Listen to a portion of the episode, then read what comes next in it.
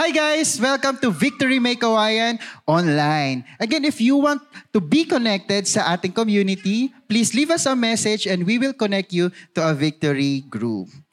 Now we are now on the second part of our series, Designed for Relationship. And as we go on through the Word of God, this day, I pray that we will understood what it is to be uh, to be following Jesus Christ. Hi everyone, my name is Ira May Ikabakungan. I've been attending Victory May since June 2022. Na-introduce ako sa Victory Group through my cousin. Uh, in-introduce niya ako kay Ate Frances. Dati uma-attend attend lang ako ng Sunday service, ganun lang, tapos uuwi na. And then the whole week magtatrabaho. Paulit-ulit, paulit-ulit. Tapos minsan syempre nadi-discourage ka sa mga problema sa paligid. But nung napasama ko sa Victory Group ay nagkaroon ako ng motivation, nagkaroon ako ng encouragement to be faithful na magtiwala kay Lord. Yung mga kasama ko sa Victory Group, ine-encourage nila ako na kahit anong problema, kahit anong situation, hindi tayo, hindi tayo iiwan Lord. Salamat din sa Victory Group ko kasi in-encourage nila ako na mag one-to-one tapos mag-victory weekend and ngayon ay mas matatag na ang faith ko kay Lord. And alam ko na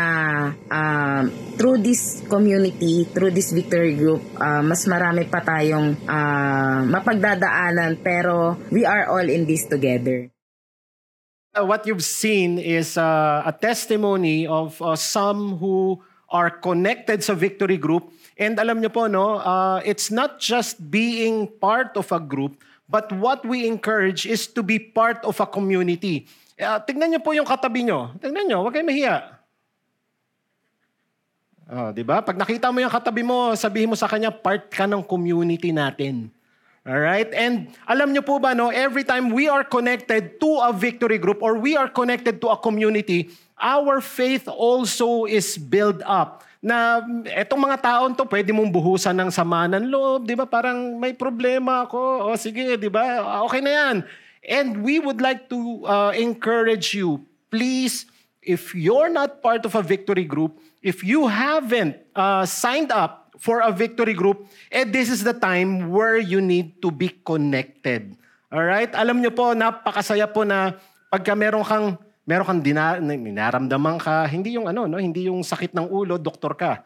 Pero yung may nararamdaman ka sinasabi mo, gusto kong mai-pour out sa ibang tao to, nandyan yung mga victory groups nyo. And if you are connected naman sa victory group but haven't gone through the one-to-one, we also encourage you to be uh, taking yung one-to-one po natin. Bakit? Dahil kasi it's not just building the community, we are also walking with you inching you closer to know Jesus Christ as your personal Lord and Savior. Okay po ba yon? Kaya kung hindi pa po kayo connected sa Victory Group, be connected. Yan. Plug in na kayo. Tama ba? Plug in, ano? Sa ano yan, di ba? Hindi, kalimutan mo na yan. Anyway, uh, we are still on our, our on our series entitled Design for Relationship. And alam nyo po, no, uh, every week naririnig nyo, we want you to be connected to a victory group. That is the reason we communicate things. Ngayon, ito mabigat ngayon. One of the hardest part in a relationship is communication. Agree po ba kayo?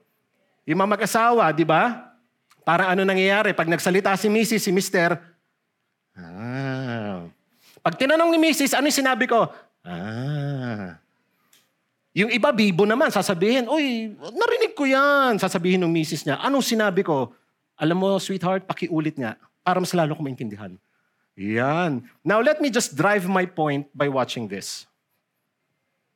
Das hier ist mein Sektor. Das hier ist das wichtigste Gerät des Küstenwächters. Das Gerät und das Gerät. Überlebensradar.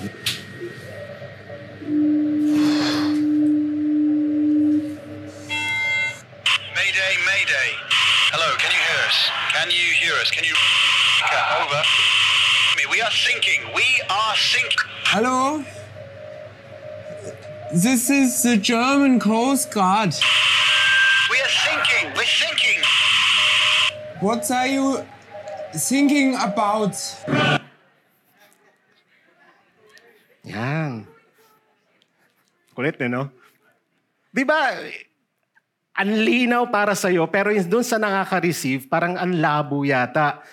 In a way, just like Jesus Christ, He's relational, right? He even touched base, not just to the sick, but also to the lowest of the lows. And part of that, He's also communicating not just the reason why He's here, but the very purpose of saving us from eternal death. Kaya pagdating po natin dito sa, uh, sa, sa sinasabi natin, religion. No, this is not a religion. This is a personal relationship with Jesus Christ. Kaya nga pag tinignan natin, may mga bagay na sinasabi ang Panginoon, naiintindihan ba natin? May sinasabi ang Panginoon sa buhay natin, eh, baka mamaya choosy tayo. Baka mamaya tayo yung katulad niya, what are you thinking, Jesus? May mga ganong bagay. And John, John, uh, John, John, ching chang chong, ting ting ting tang ting. John chapter 20, ano ba yan? Bubulol ako. Jesus performed many other signs in the presence of his disciples, which are not recorded in this book. And part of what John is now saying in verse 31, but these are written. All right? May mga time na pag verbal ang usapan natin, minsan pwede kong baguhin yan. Pag sinabi ko, oy, sige, pahiramin ko sa iyo yung kotse ko. Ano ba yung kotse mo? BMX. Bahala ka na dyan. Tapos last minute, oh bro, di ba sabi mo sa akin, papahira... Hindi, hindi, hindi, hindi. Wag, ayoko.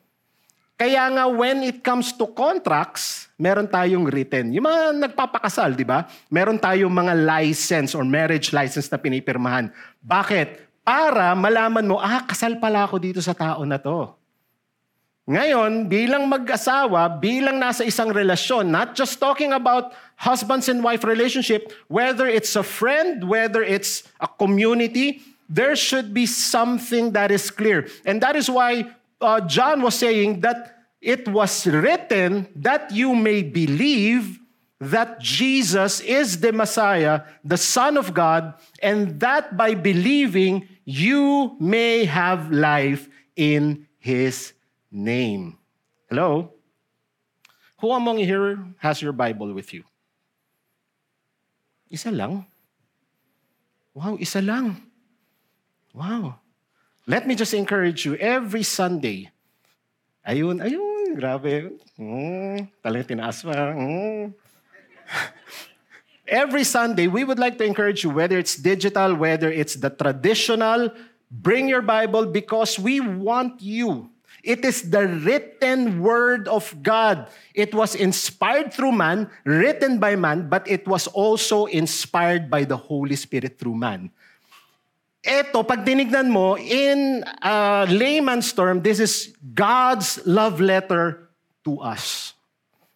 Probably yung mga mag-asawa, nandyan pa rin yung mga love letters ng misis nyo, di ba? Parang, oh, pag binalik ka mo, oh, grabe, pag naalala ko yung, yung mga sweet words mo, ah, oh, pero ngayon wala na. Di ba? Ano na naririnig mo sa asawa mo? O nasa na yung ano, entrega mo, ha? Oh, wala na. Let me just be clear. Every time you come here, it's not just opening your Bible, but it's also writing down. Dahil kasi as soon as you go back home, babalikan mo, ano nga ba yung napag-aralan natin? Bakit? Dahil kasi in reality, researchers said that only 7% will be retained through verbal communication. O, pag alis natin dito, tanong niyo sarili mo, ano nga ba yung pinag-aralan natin? What am I thinking about? That's the reality. So if you have your Bible with you, I want you to open your Bible in John chapter 6. We'll start from verse 52 all the way to verse 69. But let me just give you a brief background. If you were here doon sa last series natin of Miracle, eh, ito yung pinaka one of the major um, miracles that was written by John. It's feeding of the 5,000.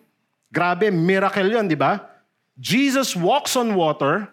But one of the most uh, controversial concerns or issues is that Jesus said that I am the bread of life. Parang wala kayo dito ng mga series na yan ah. Tandaan natin, ano ba yung history niyan? Nagpakain si Jesus ng 5,000. Nabusog sila.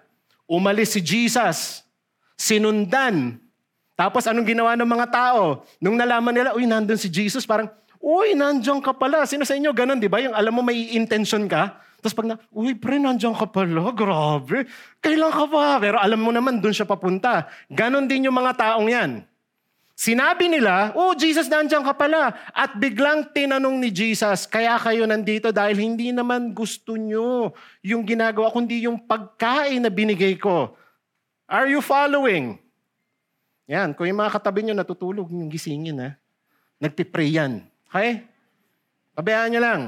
Basta ako magkukwento lang ako dito. Ngayon, ang nangyari, sinabi ni Jesus, eh teka, hindi naman yun ang hinahanap nyo, hinahanap nyo yung pagkain. Nag-quote pa ngayon itong mga tao na to. Sabi, oh, naalala nga namin yung mga forefathers namin eh. Di ba si Moses, binigyan ng mana yung mga Israelites, di ba ganun ka rin? Maibibigay mo ba yun habang buhay? Hmm. Anong nangyari ngayon? There was this strong words that came from Jesus Christ that He says that I am the bread of life. Nagkagulo ngayon. That is where verse 52 comes in. First question. Are we like the people who chase after God or Jesus seeking the bread? Or are we the one who is seeking the bread of life? Tayo ba yung mga taong, oh, grabe, miracle, sige, sama ako. Uy, signs and wonders, sama ako. Uy, yung mga ganon. Or do we seek the bread of life? Let's look at verse 52. It says, Then the Jews began to argue sharply among themselves, How can this man gives us his flesh to eat? So before I jump into the next verse, can I invite everyone in a word of prayer? Heavenly Father, de, upo lang po kayo. Upo lang kayo. Relax lang. Relax lang. Pag tumayo kayo, upo ako. Magpipray lang po tayo. Okay? Kayo kasi. Tigil-tigilan nyo na yung kape nyo. Okay? Well, let's pray. Lord, maraming salamat po sa hapong ito, sa umagang ito. Lord, I pray and I declare, God, that as we, Lord, dive deep into your word, we declare that everything that will come, especially out of my mouth, will be from you, O Holy Spirit. God, we thank you for this opportunity to really uh, dive deep and, and see the true meaning. Ano nga ba talaga yung sinabi nyo, Lord, na I am the bread of life? Lord, open our spiritual uh, hearts and, and, and mind that we will see according to your lens, not according to our flesh.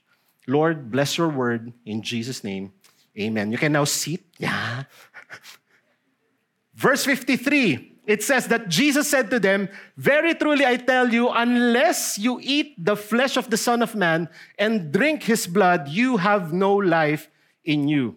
Alam naman natin na it is something, kumbaga tabu, sa Israelites, yung words na sinabi ni Jesus Christ. Nung binabasa ko nga to, sabi ko parang, Lord, siguro manood na lang kami ng ano, Twilight. Dahil kasi, di ba, yung, yung, parang, yung iba, ano yun? Ibig sabihin nito, Jesus, when He said this, that unless you eat the flesh of the Son of Man and drink His blood, you have no life in you. And for the Israelites, it's very important because the life of any human being or living organism is through the blood. Are you following?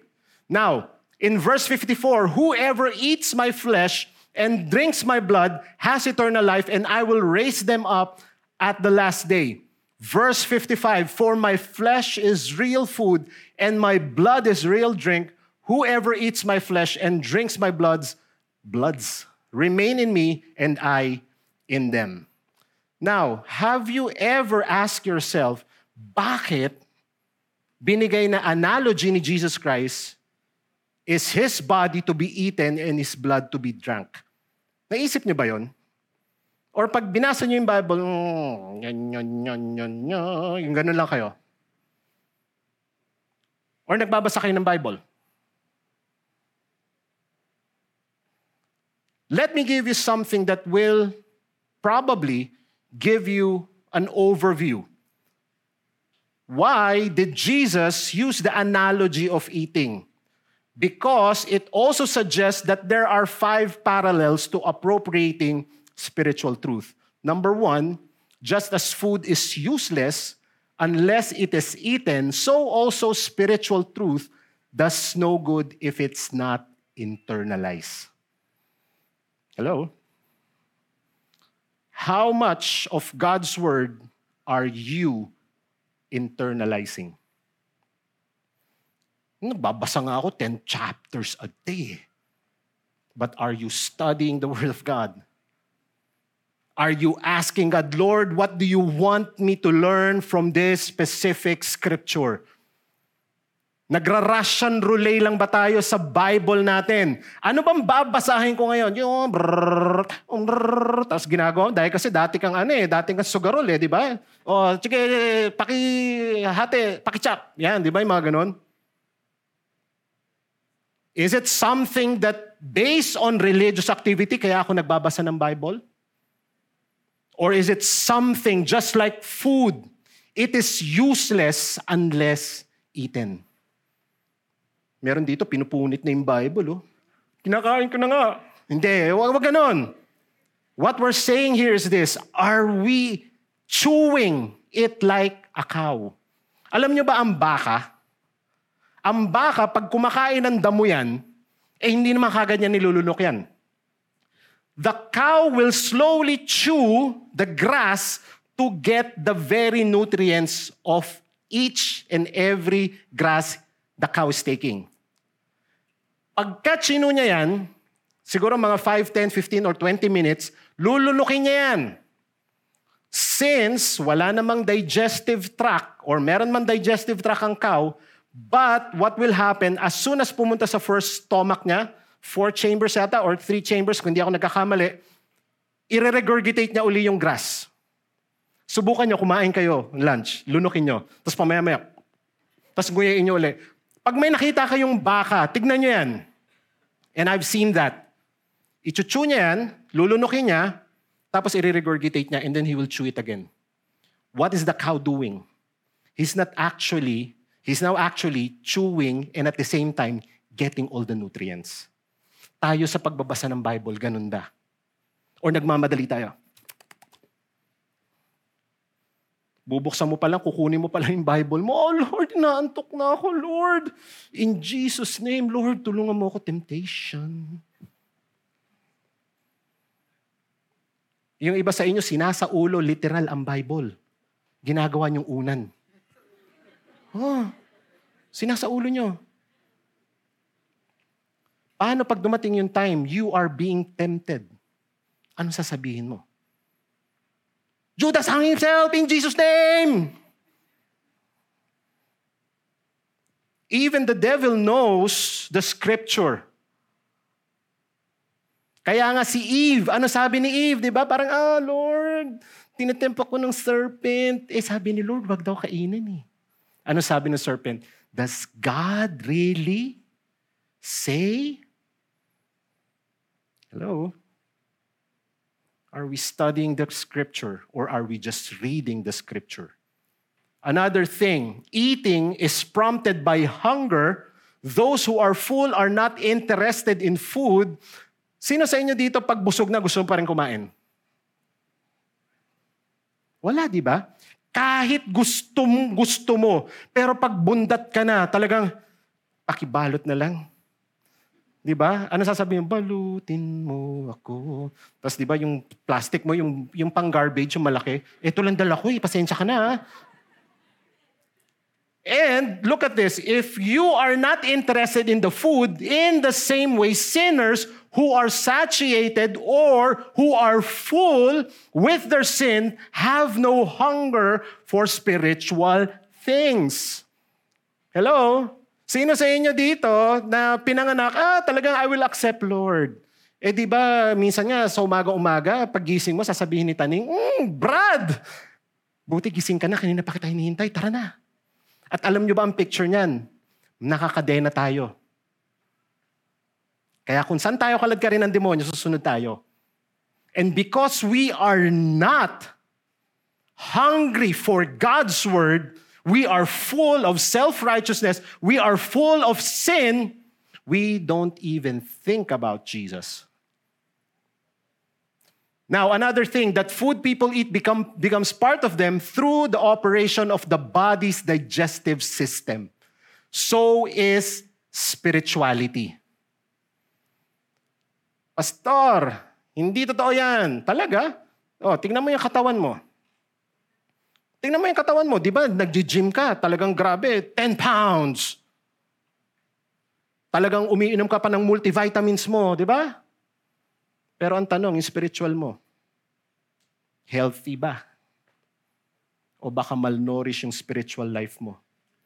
Just like the food we eat. Are we consuming, craving for the very word of God in our lives? Just like food, pag nagutom ka, ah, grabe, bubuksan mo yung ref mo, pagbukas mo ng ref mo, ah, tubig. Inumin mo na lang yung tubig.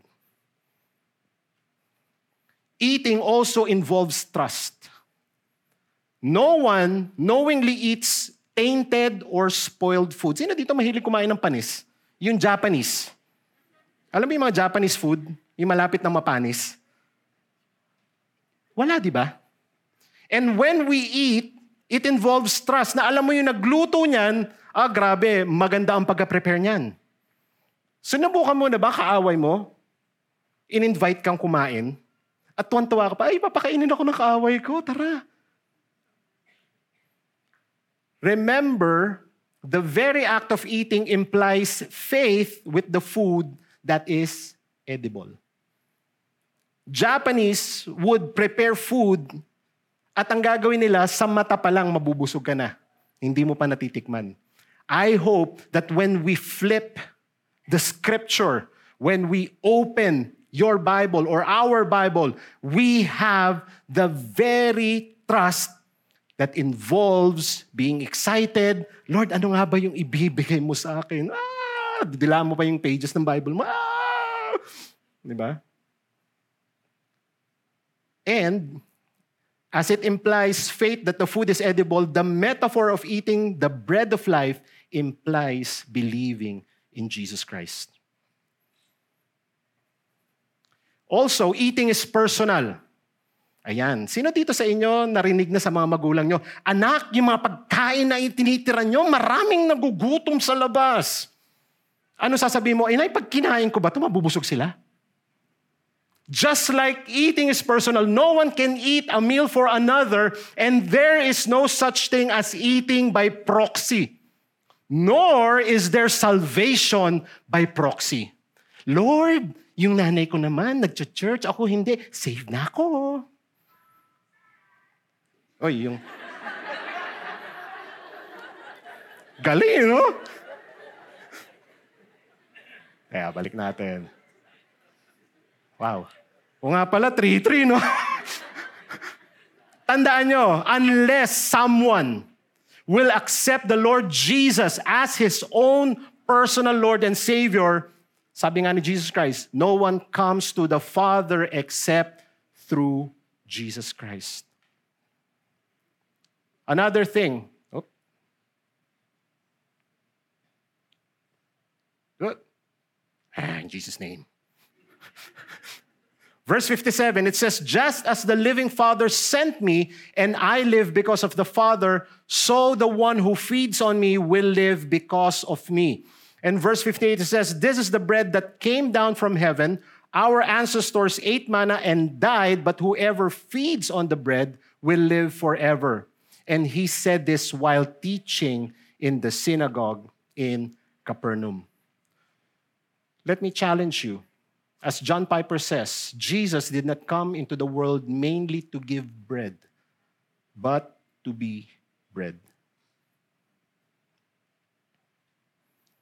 Ask you this question again.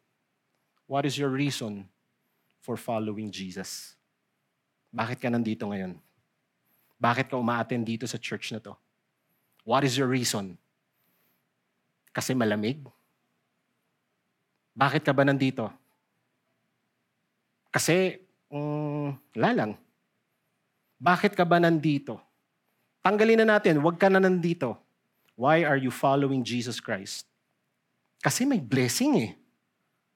Kapareho rin ba tayo ng mga Israelites before na sinabi nila kay Jesus Christ kasi si Moses, nung time, binigyan ng mana, ikaw nagpakita at nagbigay ng bread sa amin. Ibibigay mo ba yan habang buhay? What if the mana stops? What if the blessing stops? Will you still say, I'm chasing after the bread of life? Or are we saying, nako, pag tumigil na yung blessing, Lord, bakit ka naman ganyan? Lord, jahe naman. Ang ganda-ganda na nga ng relationship namin. Tapos sasabihin mo, hiwalay kami. Lord, ang ganda ng tinatakbo ng business ko. Puro under the table. Kaya nga pag nag-uusap kami, under the table eh. Tapos sasabihin mo, i-close ko to. Lord, ang ganda na ng karir ko eh. Sikat na sikat akong artista eh. Bakit, ba't, ba't, ba't mo ko papaalisin? Eh tuwing taping nyo, pinapakain ka lang sa leon. What is your reason for following Jesus?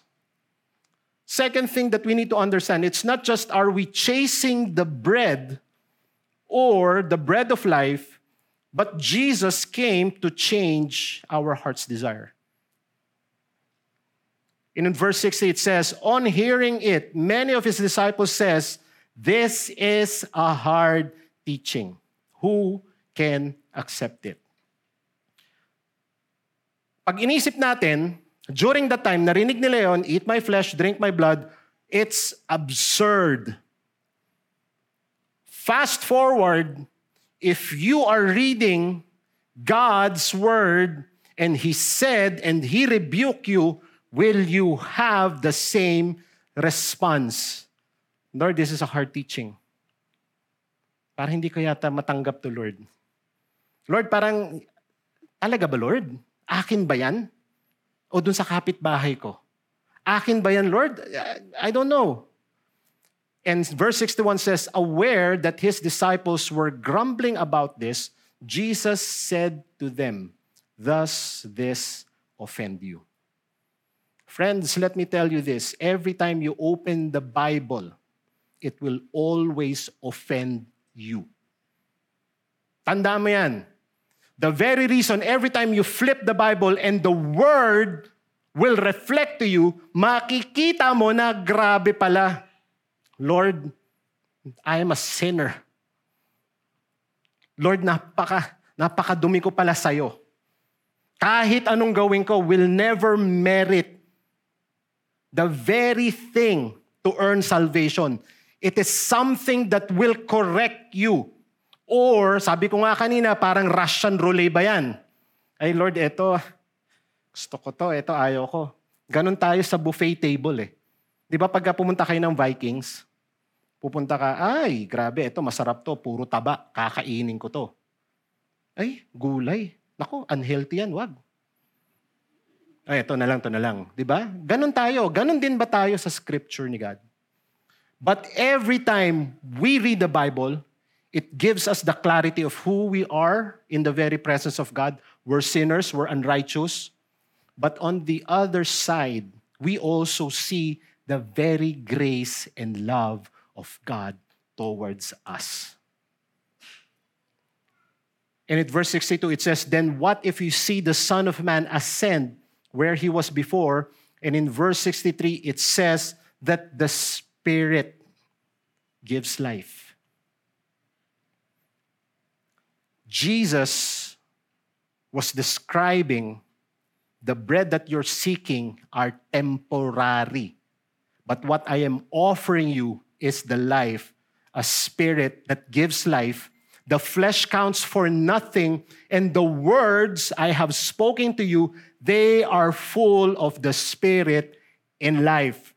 What does Jesus is saying? Dahil makikita natin, there is what we call bios, whereas there's what we call suke, which is psyche. And this is what Jesus is now saying, that it is the Zoe kind of life. It means that life is real and genuine. Pag tinignan mo tong katawan mo, kapatid, tignan mo. Yang katawan mo, temporary, tatanda ka rin. Yang katawan mo, manghihina yan. Yang katawan mo will someday decay. You will someday die. But what Jesus is now saying, I am the bread of life, I am the life, I am giving you life that is real and genuine, I am giving you life that is active and vigorous. Tignan mo yung katabi mo, active and vigorous ba yung katabi mo? Hindi po tulog po eh. Huwag mong gisingin. Hindi ko sinasabing parang tatalon-talon, yay! Active ako. No.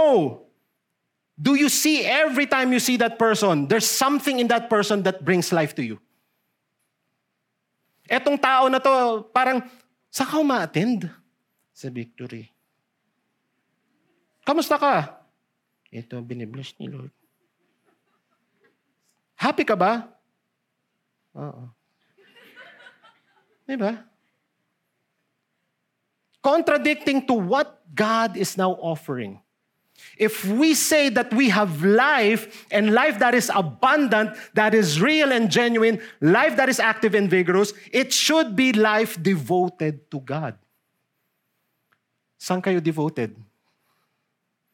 Are you hopelessly devoted? Parang iba alam eh, no? The Lord says in Scripture that where your heart is, there are your treasure. Alam niyo, sa totoo lang, no, sometimes we try to, as if, give life sa atin. But those things that we are putting in us are temporary. And that's the reason why Jesus is now changing your heart's desires.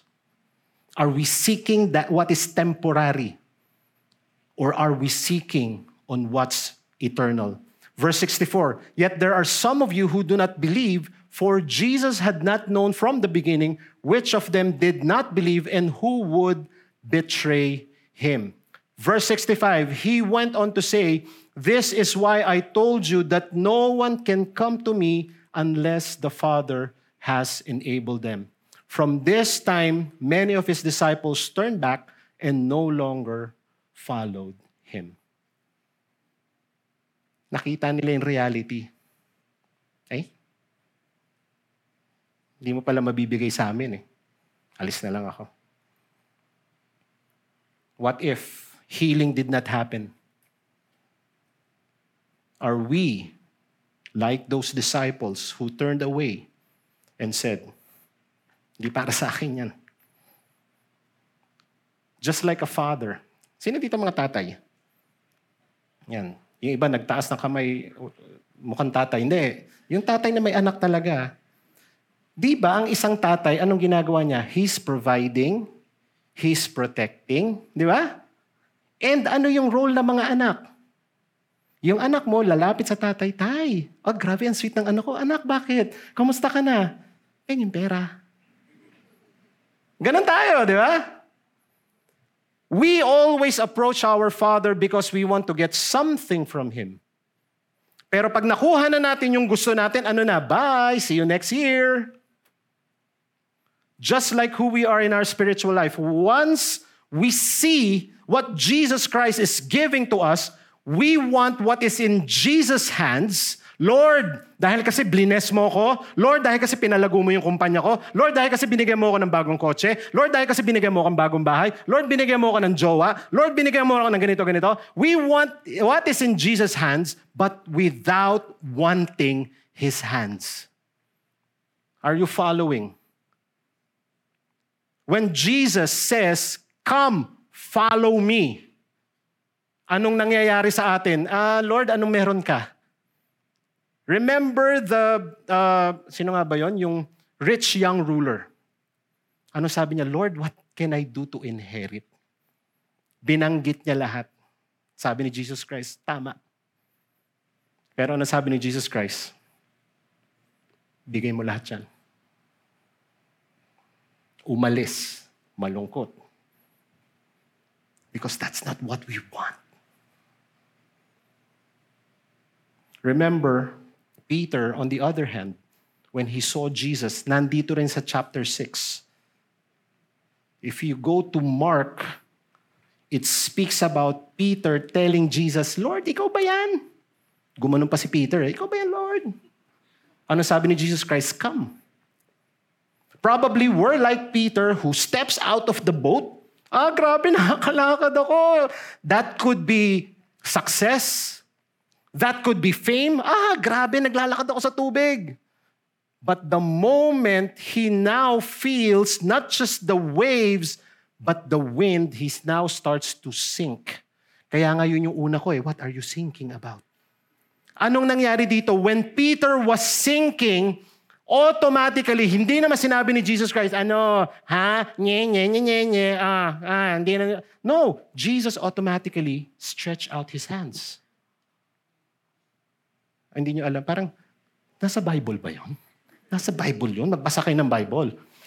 Ang nangyari doon, Jesus has extended His arms to save Peter from drowning. But the problem with us, God is now stretching His hands, but we are struggling and saying, Hindi, Lord, kaya ko pa to. Lord, meron pa akong naiisip. Lord, meron pa akong pwedeng gawin. But we are now sinking deep. But we forget that God's arms are being stretched out. Are we this type of person who wants what is in Jesus' hands, but we never want his hands? John Piper says Jesus came to the world to change your desires so that he would be your main desire. What's eating and keeping your heart from God?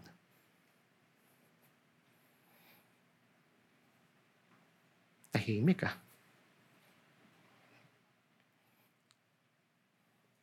Are we having an appetite for Christian product without having an appetite for Christ Himself? Kanina, last month, narinig natin, ini-encourage tayo ni Rosie, talagang kulang na lang, sumigaw si Rosie, mag-sign up kayo! Wala, di ba? Kulang na lang eh. Pero ano nangyayari sa atin? Prayer.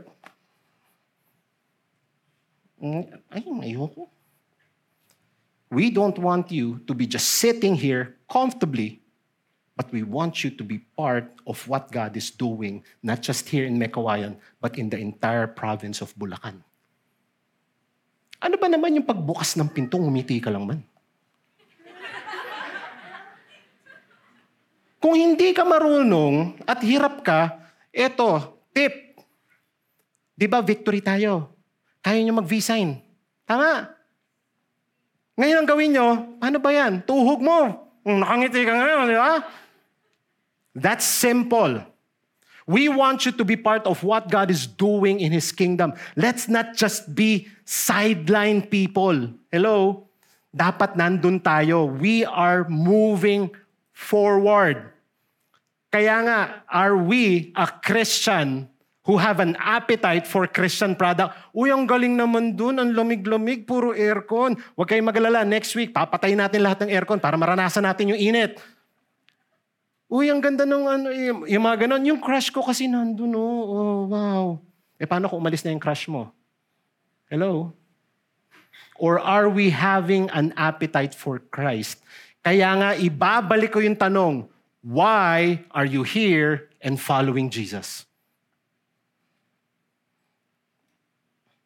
Nermon eh, no? Hindi po ako galit. Blaise Pascal says, There is a God shaped vacuum in the heart of every man which cannot be filled by any created thing, but only by God, the Creator, made known through Jesus Christ. Alam nyo, there's a vacuum in our hearts. Now we put things based on happenings. Kaya nga ang nangyayari, pag wala na yung happenings na yun, balikan na naman sa dati. Ay, title, o lika. Uy, masaya ako, may title ako. Eh, biglang nawala yun. Oh. Or nandun ka pa rin. Ay, hindi pala masaya. It is only God can fill that vacuum space in our hearts.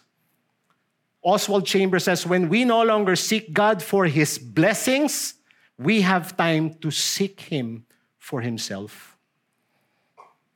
Are we chasing after the blessing? I hope and I pray that from miracle worker, from provider, from prophet and healer, we will move to a place wherein we will say, He is the Son of God. And He is not just everything that what I've said, but He is all in me. And that's the reason why I am following Him. Third point that I want to stress is that the life that Jesus gives is a life that is everlasting.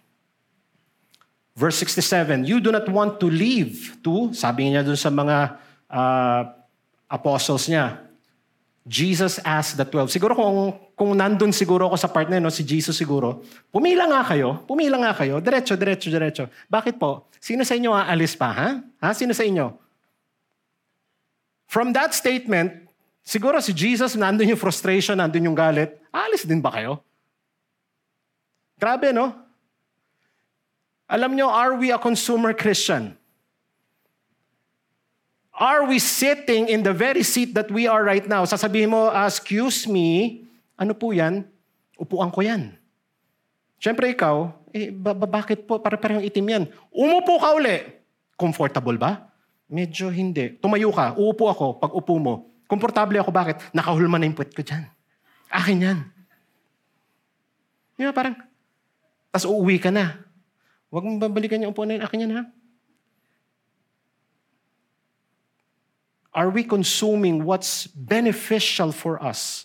But the things that are not beneficial, we throw it away. Ay, Lord, ay, deny myself, pick up the cross. Ah, Lord, ayoko yun. Sige, blessing na lang. Ay, parang hirap niyan, Lord, hindi ko matatanggap yan. Ay, Lord, be pure before you. Ah, grabe, be faithful to my wife or my husband. Lord, hindi naman ganyan. Are we consuming what's beneficial to us? Alam nyo, based on Barna, hindi to yung, hindi to yung dinosaur ha. Si Barney yon. Mga research group to. It says that millennials at church, on the other side, yung mga nakaupo di, hindi, hindi, hindi. hindi, hindi. 30% says that attending church is not at all important. Those who said church attendance is not important point to the following reasons. 39%, nakikita ko si God somewhere else. Obo, nakikita mo kaya siya sa sinihan? Wow. 35 says, it's not relevant to me. Ano ba yung pinagsasabi nyo dyan sa church? Hindi relevant sa akin yan. 31% says church is boring. Who says church is boring?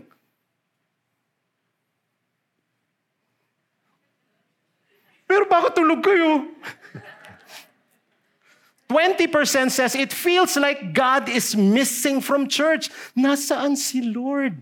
Under your seats. Ayan, may bubble gum dyan.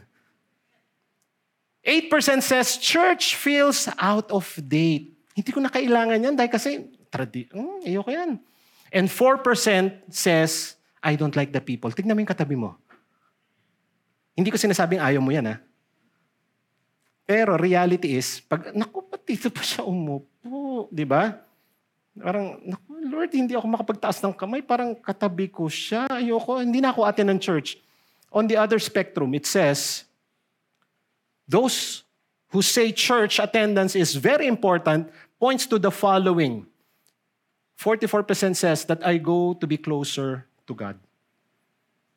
And this should be the very purpose that every time we attend church, you feel, Lord, kaya nga sabi ko sa inyo kanina eh, be connected to a victory group. Mag one-to-one kayo. Bakit? We are inching you closer to God. Bagong, bago kang, bago mong tinanggap ang Panginoon, syempre hindi mo alam anong gagawin ko. Di ba ang baby pag pinanganak, eh hindi mo naman pwedeng sabihin, sige anak, umuwi ka na ng bahay, ah, maglakad ka. it takes process, right? Ganon din sa Christian life natin. Every step, but our goal, part of what we do in a community is to inch us closer knowing who God is in our life. Also, 27% says that he or I learned about God there. 22% the Bible says to go. 13% says my kids learn about God there. I want to point this out. The reason why we're so serious about kids church and the campus is because we want to plant the right foundation on this next generation. Malay mo maging presidente yan. Malay mo maging CEO yan. Malay mo, hindi natin masasabi. But what kind of foundations are given to this young generation? Kaya yung mga anak nyo, pag sinabi, Naku, Nay, tinatamad po ako sa kids church. Hatawin mo. Pumasok ka doon. Hindi. Because our, our, our heart's desire is for the next generation. 8% says the church does good work in the world. And 5% nandun yung friend ko. Nandun sa dulo yung crush ko. Di ba? Ligaw tingin ka, nandun sa dulo. Gumagano ka pa. Eh. Ooh. Also, among the millennials, 66%, this is based on America, that churches are hypocritical. Hmm, atindating ka ng church, pinaganyan pa ng ugali mo. Eh? It's not just in the US, but it's also applicable here. Hallelujah, hallelujah, hallelujah ka pa. Di ba? Santong kabayo. A holy doggy. A saintly horsey. It's very funny. also, people at church are tolerant of those with different belief. Parang, sige, yan pinapaniwalaan mo, paniwalaan ko na rin yan. The church seems too much like an exclusive club. Ay, hindi ka pwedeng umaten ng church namin. Bakit? Hindi ka kasi Christian. Wow. Eh, pangalan ko Christian. O, sige, tara, pwede ka na. Church is a place to find answers to live a meaningful life. Church is relevant for my life. And I can be myself at the church. Alam niyo sa totoo lang, no? A lot of people in church are putting mask. Pag tinanong mo, bro, kamusta ka na? Okay. Praise God. Di ba? Pero pag uwi niyan, puro sugat yan. The reason why we are we should be connected in our community. We are designed for relationship is because when we are hurt, when we have something that needs to be poured out, these are the same people that you can hold on to. Pag-pray mo naman ako, Brad. Bakit? Away kami ni Mrs. eh. Ano nangyari? Ayan, pinalayas niya ako. O sige, pag-pray kita na makahanap ka ng bahay. Kawawa ka naman. Pinalayas, eh, no? And in verse 68, Simon Peter answered him, Lord, to whom shall we go? Challenge na Jesus Christ. Sabi ni Peter, Lord, saan pa kami pupunta? And this is what Peter says, that you have the words of eternal life. And that is the reason why Jesus is now giving life that is eternal. And Peter saw it. And in verse 69 it says, We have come to believe and to know that you are the Holy One of God. Based on David, just like what Peter says, you are the life. David says, Taste and see that the Lord is good. Life is hard, yes, but taste and see that the Lord is good. Now, this question how clear or how distorted is the image of the gospel in your life and mine? What would be the message? Ano yung makikita sa, ta- sa atin ng mga tao? If I follow Jesus, this is what will happen. You won't have to change a thing about your life. Kung tanggero ka, ah, tanggero ka pa rin. Ay, ah, grabe, itong buhay ko eh. but I will follow Jesus. You're now following the bread. Wala akong babaguhin. But if I follow Jesus, I can spend money like it's mine and live for a moment. Sabi nga natin, YOLO. Kaya nga, nagkaka-YOLO-YOLO buhay mo. Di ba? Sabi natin, we only live once. Kaya, ay, grabe, live as I want to live. Imagine if God is interested in your 10%, God is also interested in the 90% on how you spend your finances. Huwag mo sabihin, Lord, nagbigay na ako. 10%, quits na tayo. No. What if i-reverse ni God yan? Akin yung 90, sa'yo yung 10. Anong gagawin mo? If God is looking at your 90%, how good are we becoming stewards of what God has entrusted us? Another thing, ah, kahit I follow Jesus, I can still continue my vices. Pwede pa rin ako magyosi. Pwede pa rin ako uminom. Pwede pa rin ako ano. If I follow Jesus, it makes no difference in life. Ganon pa rin. Subsub pa rin ako sa problema. Hindi pa rin ako mayaman. Hello? Payayamanin niya ako. Kaya nga hindi niyo maririnig sa amin na pag umaten kayo, yayaman kayo. Hindi. Sa totoo lang, it's God's wisdom if He gives you something na, uy, parang bigla kang naka-breakthrough. But we're not going to tell you, umaten ka dito, tanggapin mo si Jesus, yayaman ka. Eh di sana lahat tayo mayaman. Wala ka ng problema. Sino sa inyo dito may problema pa rin? Yung iba, wala kayong problema? Turo nyo naman sa akin. Grabe. Alam nyo sa totoo lang, no? A lot of people will say, oh, tanggapin mo si Jesus, tanggal yung problema mo. Another side naman would tell you, you have to face your problem, right? Be a man. But the question here is this, how can you face your problem if your problem is your face? Lord, may magagawa pa dito. Meron. Belo. De, joke lang. Is that the message we bring when we follow Jesus? Or when we follow Jesus, He gives you life. You're dead to sin, but you're alive in Christ. He sets you free. Sabi ko sa inyo kanina, nakatali tayo in chains and wherever the devil wants us to go, sunod lang tayo. Nakashackles tayo eh. But Jesus bought you with a high price. We're free. You will never know love until you know Him.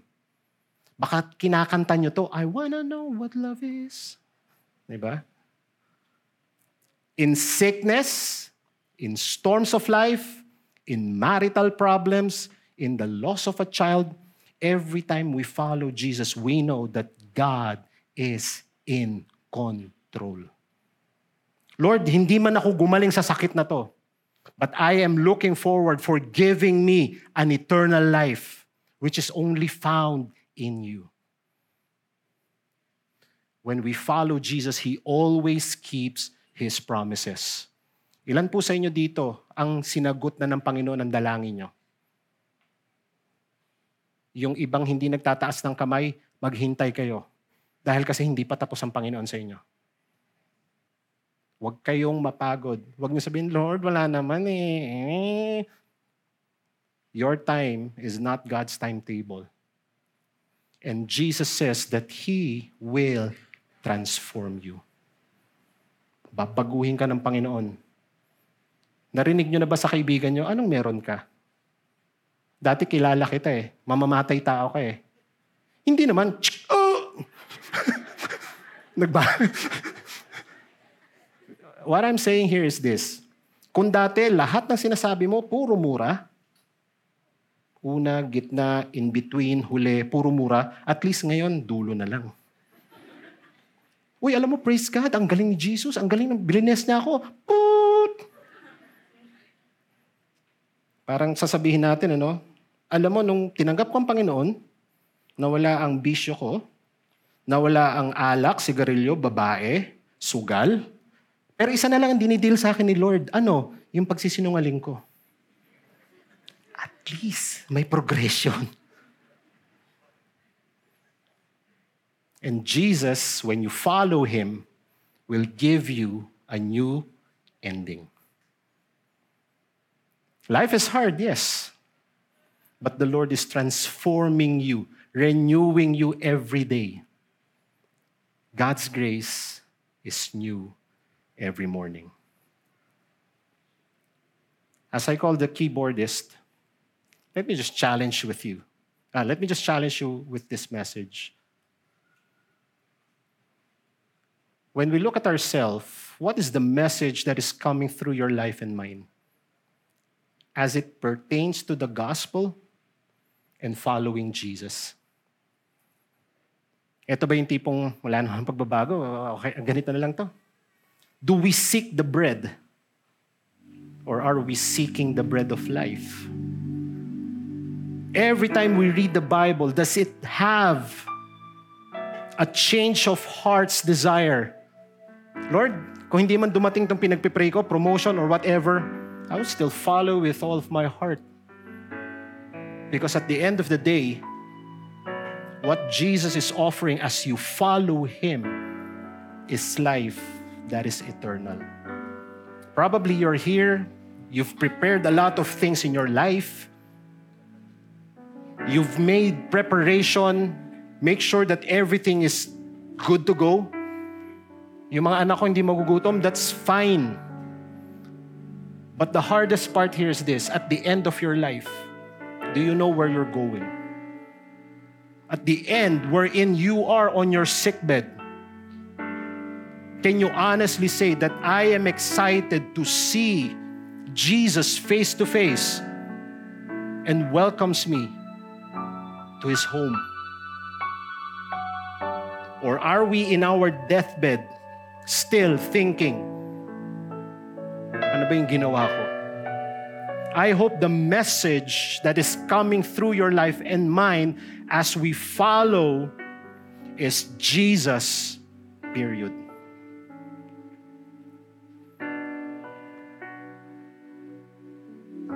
Whether your prayer is not answered, whether God says no, I would tell myself, Lord, you are everything in my life. I will taste and see that the Lord is good.